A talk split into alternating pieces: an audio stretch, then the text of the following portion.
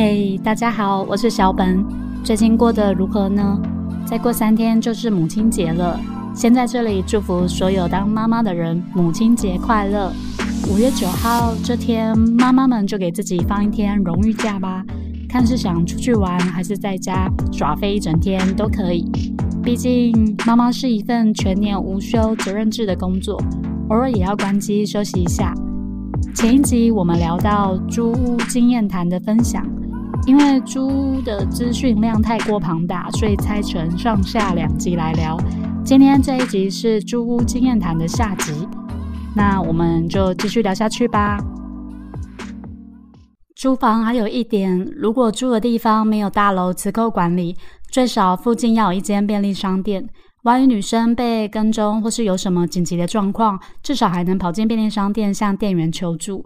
这里说的便利商店是只有。二十四小时营业的连锁便利商店，像是 Seven、全家、莱尔富的这种，因为店内会有摄影机，加上有些便利商店还会有警察固定巡逻到点签到，所以我认为最最最基本的一定要把便利商店这点考虑进去，完全是以安全为考量。台湾的租房大部分都没有简易厨房，所以自己住的地方会在家里煮饭的人应该不多。可以留意附近是不是有小吃摊、面摊，还是还有卖便当的地方。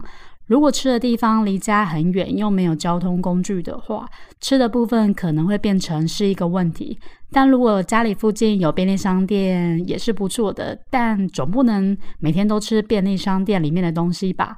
偶尔也会想吃新鲜的食物。如果住的地方还有一座公园的话，那就超级加分的。在台北这个地狭人稠的地方，附近能有一座公园，真的是非常的不错。之前小本有住过新北中和的永安市场捷运站附近，那边就有一座四号公园，公园非常的大。当时几乎每天下班都会到四号公园报道去跑步，跑个三圈左右就回家，一圈大概一点五公里左右。而且公园里面还有警察局。女生可以非常的放心在公园的周边运动，到晚上九点十点也是很多人在公园的周围散步和跑步。所以喜欢运动的人可以自己留意一下附近的运动中心、健身房还有公园。以生活品质来看，我是一个非常怕吵的人，所以不太喜欢附近的声音太多，会避免附近有醒狮团。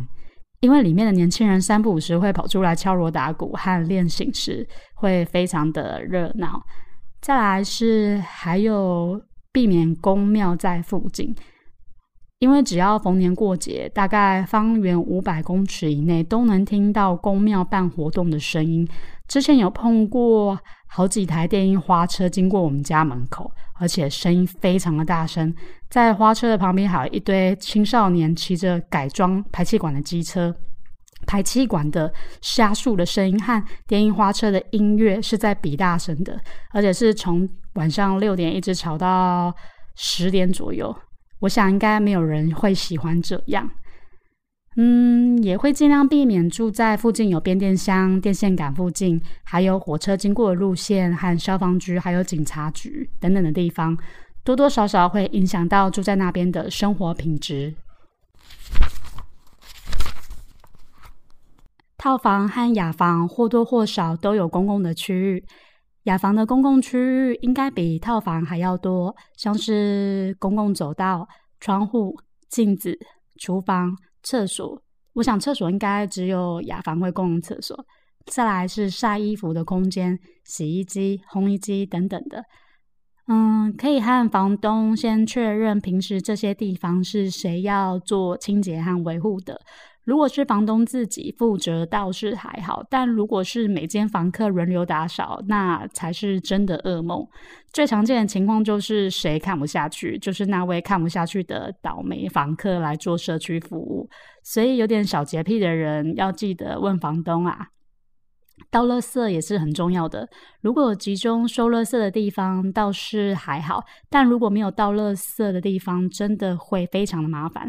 之前住在台北，晚上的垃圾车都是下午固定下午五点半来。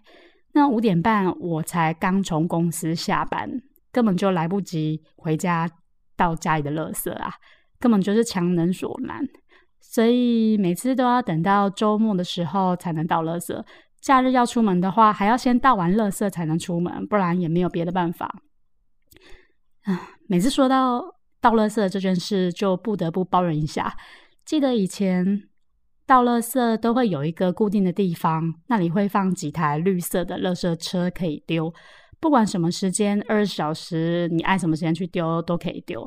我觉得有定点式的绿色垃圾车很好，但后来有垃圾不落地政策，说是要以环境整洁之美名的政策，所以就把所有的定点绿色垃圾车还是垃圾箱全部都搬走。嗯，可是你不觉得很奇怪吗？对于像我们这种在外租房的人来说，没有这种定点丢垃圾的地方，真的非常不方便。你要想哦。住房的地方大多都没有垃圾集中区，每天下班也都赶不上经过家门口的垃圾车。那平常吃便当和家里的垃圾都要往哪里丢？我自己先承认，以前我都会偷偷的把垃圾丢到人行道上的垃圾桶，或是卖场里的垃圾桶，因为真的没有地方丢啊。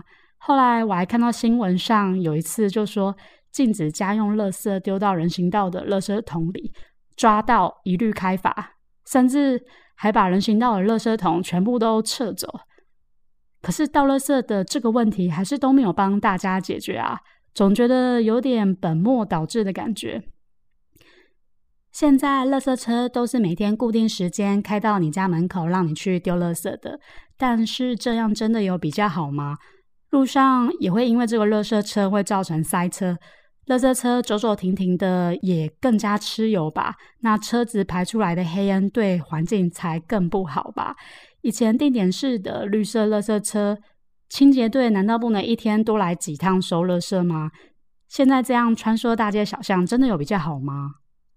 嗯，现在我住的地方是大楼管理，但是它没有集中倒垃圾的地方。不过幸好附近有一台固定时间会出现的黄色垃圾车，让大家来丢垃圾。每天从早上七点到早上十点，可以让附近民众来丢垃圾。这台垃圾车也不会因为它定点停在那边，让环境造成脏乱啊，反而是那个区域还比一般的平面道路还更干净。这一点就不得不称赞一下基隆环保局的努力了，真的非常的棒。希望不要这个点不要被撤掉。屋内修缮一开始最好先确认清楚，不然到时候东西坏了，房东不认账，自己还要生戚戚的花钱来处理。房内修缮像是灯泡不亮、水龙头或是冷气坏了，还有冰箱不冷、洗衣机故障之类的问题，最好在签约之前先跟房东说清楚，不然很多时候房东可是不买单的哦。逃生路线也是常常被大家忽略的一点。特别是雅房，就是那种雅房被隔成奇怪诡异的隔间的那种。嗯，就是有看过雅房有一个房间，竟然在整层的房子的正中央，那它对外窗是面对公共走廊的那种。有些房东才不会管租房的人的个人安全。只觉得隔越多间，他能收到更多的房租会更好，所以身为租客的我们要留意自己的逃生路线的这一点。如果是住在独立门户的人，可以留意电梯、停车场和电卷门是不是有定期在维护保养，逃生梯有没有被堆放杂物。还有逃生梯的安全门，大家可以试看看是否只出不能进，就是只能出去不能由外面进来的那种。正常逃生门是只出不进的，但有些大楼为了会贪图方便，安全门反而是能出去也能从外面进来，那就只好自己到家的时候赶快开门进去家里，保护自己的安全。再来是大楼是否有规划逃生路线，还有大楼进出的时候会不会有人员的管制、持控的控管等等的。有些大楼会开放非住户的人来承租地下的停车场，甚至会提供给这些承租人，就是我们大楼的磁扣。如果磁扣有分层限制，倒是还好；但如果磁扣是每一层它都能按，那就要留意自己的安全了。住在雅房和套房的朋友，除了公共走道上的杂物不要太多之外，对外窗如果有对外窗的话，要留意是不是封死的状态。最好的情况是对外窗有可以开启的小栅栏门，甚至可以为它加个锁头，防止外面的人或者小偷跑进来之类的。把锁头钥匙绑在自家的钥匙上。通常比较会有问题的都是雅房啦，建议真的不要住那种奇怪的隔间，对外窗是对公共走廊的那种。除了空气不好之外，万一失火什么的，你也没有对外窗可以吸到新鲜的空气，甚至连逃生路线都会有问题。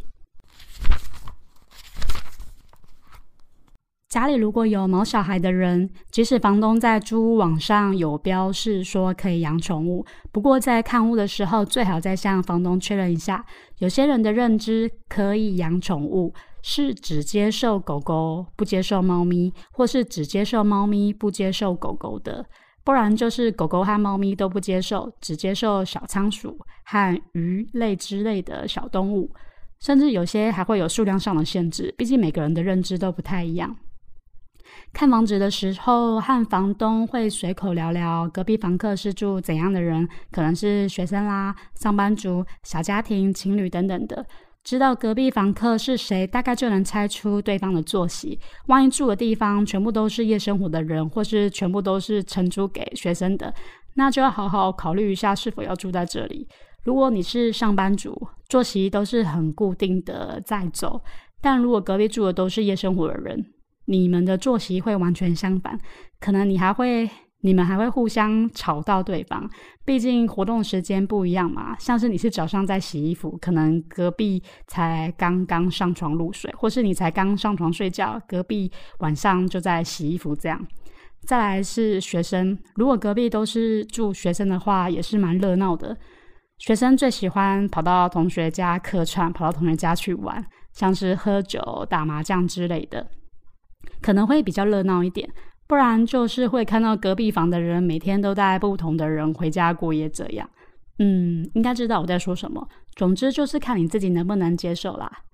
也会问房东前房客是住怎样的人，确认前房客是不是有钥匙，确实归还这样，或是家里的密码锁，房东是不是更改了，还是自己能修改之类的。嗯，也可以问上一个房客是什么原因不继续承租的，然后还有前房东是二房东吗？可以根据房东的回答再延伸问题问下去。事前多问几句总是好事啊，总比真的住进去之后才发现一大堆问题来得好。可能听到这里你会觉得我蛮啰嗦的，很爱问东问西这样。但看房子不问问题很奇怪耶，而且你和房东在那个空间都不说话，气氛其实还蛮干的，就当做是好朋友在聊天一样就好了，不用太自私的去问，就自由发挥，只要当下想到什么就勇敢的去发问吧。住在外面，除了房租以外，租房的人还需要负担电费。在台北，大多都是房租加电费，其余的网络、第四台、天然气等等的费用都是包含在房租内的。也许有部分的地区可能房租还包含其他的项目，但大多都是房租和电费由房客来负担。嗯，租房的电费现在每度电大约落在四到六块之间。有的时候还会分夏季和非夏季的用电计算方式。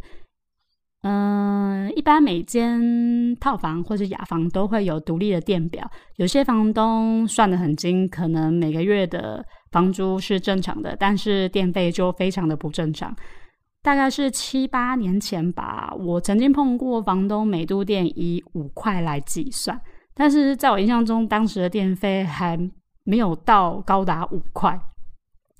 嗯，然后房东是不分夏季或是非夏季，常常就是两个月这样子住下来，没有什么特别吃电的家电，电费竟然高达了一千五百多块，真的还蛮贵的。后来才惊觉，这难道是一种变相的调涨房租的意思吗？嗯，也许啦，也许也有可能是我误会了房东。毕竟当时住的地方洗澡是使用除热型的电热水器，是很吃电的那种，加上冷气、冰箱也都不是节能的省电家电，或多或少用电量可能会比较凶。但还是觉得电费这样真的太贵了，比我们桃园老家他们三个人住还贵。说到这里，有人注意到吗？房租杀价的策略有一个部分可以用电费来谈。但可能只适合短期承租的人。假设你只要承租三个月，但是房东开价的房租是一万五千元，可是公司的预算只有一万三，这时候你可以和房东谈，刻意将电费计价的基准调高，再来把房租压下来。有些房东真的可以接受哦。再来是把房租承租的时间拉长，一般都是一年一约一千。如果真的很喜欢这间房子，可以来谈两年一月一千，这时候就可以和房东谈价格压低租金，又或者是价格压不下来，看能不能降低电费的计算，或是免收管理费之类的。这两个策略是我自己比较常用的方式啊，实际上还是要看你当时的情况而定。谈价格的时候，其实不用害怕，反正这种事情就是一翻两瞪眼。你有谈就有机会，没有和房东谈是一定没机会的。好不容易碰到喜欢的房子，但是等一下又有预约下一间房子，也想去看看。这时候可以问现在的这间房东，能不能先预收定金？一般定金，房东都会希望收房租的三成左右。例如套房一万块，定金大概三成就是三千到四千不等。如果当下钱包现金是不够的，可以和房东商量一下，最少房东都能接受一千块的定金。嗯，那几百块当然是一定不行的。这边要提醒一下哦，定金只是暂时预定这间房子要给你住的。如果后面你去看那间房子，你更喜欢，那前面付的定金是拿不回来的哦。不要觉得付定金很浪费什么的，你自己试着想看看，如果前面那间房子你实际住进去之后，发现很多问题是没办法解决的，之后你又要花时间去找房子，这样反而更浪费你的时间和金钱。这里指的金钱是你白白住了一个你自己不喜欢的地方，可能两个月的押金还要被扣留一个月，或是。两个月的押金完全拿不回来，所以三成定金你要说很贵吗？我是觉得一点都不贵啊，这部分就见仁见智喽。接着是迁入户籍，雅房和套房的房东一般都不会同意你迁入户籍的。除非房东答应你，但一般机会都是很渺茫的。有些房东在你看房的时候就会开诚布公的告诉你，他这里是不接受迁入户籍的。但如果你是一家三口的小家庭，可能就会需要在乎是否能迁入户籍的这件事。户籍地会跟小朋友未来就学的区域有直接的关系，还有一些育儿的福利等等的。不过对我来说，迁入户籍的这件事应该是没有很重要。而且其实也挺麻烦的，要改户籍地，你还要向公司请假一天，跑到户政事务所去更改，就觉得很麻烦。所以这不是我租房考虑的项目之一。再来，租约是否能申报税务列为列举的扣除项目？嗯，老实说，我从来没有碰过一个房东可以接受的。有些房东还会直接写在租房的合约里，禁止报税使用。在更进阶一点的房东会告诉你，嗯，你可以报税啊，那房租的价格要再往上调整哦。所以政府每次都说打房打房什么的，真的能打到房吗？就算真的能让房东乖乖的缴税，但最后也只是转嫁到我们这些房客身上。那房客为了自己的荷包和居住的地方着想，大多都不会想要趟这个浑水。前面这样说，好像都是碰到不好的房东的样子，但我不会说不好的房东。我会说是斤斤计较的房东，可能房东碰到的房客大多都是不好的人，所以房东只是加倍奉还而已。基本上我对房东的态度都还是很客气的啦，只是有的时候房东该处理的事情不处理，难免还是会心生抱怨。台湾还是有好的房东的，只不过这么多年来我只碰过一位。嗯，还有什么呢？嗯，说房子的方位好了。北部租房，老一辈的人都会说要选择坐北朝南的方位，因为东北季风会带来水汽，会让天气变得比较冷，也比较潮湿。南部则是相反，要选择坐南朝北的位置，因为有西南季风会吹过来。那么中部呢？中部好像没有听过要特别哪个方位，应该就是避免西晒吧。毕竟中部地区天气也是蛮热的，如果坐落在西晒的位置，房子从下午开始会一直热到晚上。挑选房子的基本概念大概是这样，但租房的我只求有对外窗，太阳至少要能晒到我晒衣服的地方就好，没有什么特别要要求房子的位置。嗯，还有很多人都在讨论是买房好还是租房好呢？对于这句话，我没有什么特别的想法。买房和租房应该是看每个人的选择和当时的状态而去决定的，没有说前者一定好，或是后者一定差，或者是相反。但是租房还是有好处的。有朋友说过，有人为了买房，会先到各个新大楼或是旧公寓，先去租房来去住看看，实际租个一年后再来评估这边的房子能不能买。所以租房也是有实验的性质在，可以先了解周边的生态和运作的方式。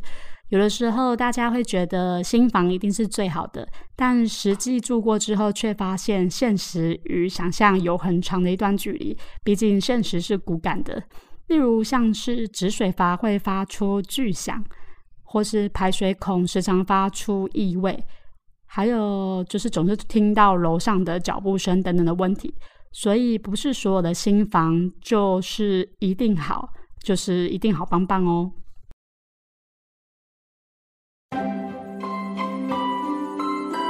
租房经验谈差不多进入尾声了。租房的这件事真的是什么都可以聊，什么都不奇怪。你也可以分享你在外租房的奇闻异事哦，小本会洗眼公看的。先租屋后买房，其实也不是没有道理的。租房的这件事就像是情侣同居一样，能事先了解对方，还有房子的周边环境和生活机能，还有左右邻居等等的情况。实际入住之后，如果真的不喜欢，就可以潇洒的和房东退货，向这间房子分手说拜拜，总比你买了之后发现不适合要脱手变卖还来的简单。今天就到这里结束喽，感谢大家今天来收听我的节目，我是小本。如果有什么话想跟我聊聊，可以到方格子平台这边留言，或是 IG 私讯我。那如果想请我喝杯咖啡，也可以到方格子平台这边抖内支持小本哦，感谢您。如果没有抖内也没有关系，你也可以选择订阅我，或是把节目分享给你身边的所有的朋友，也是支持小本的一种方式哦。别忘了听下次最新上传的有声手账，我们下次见，拜拜。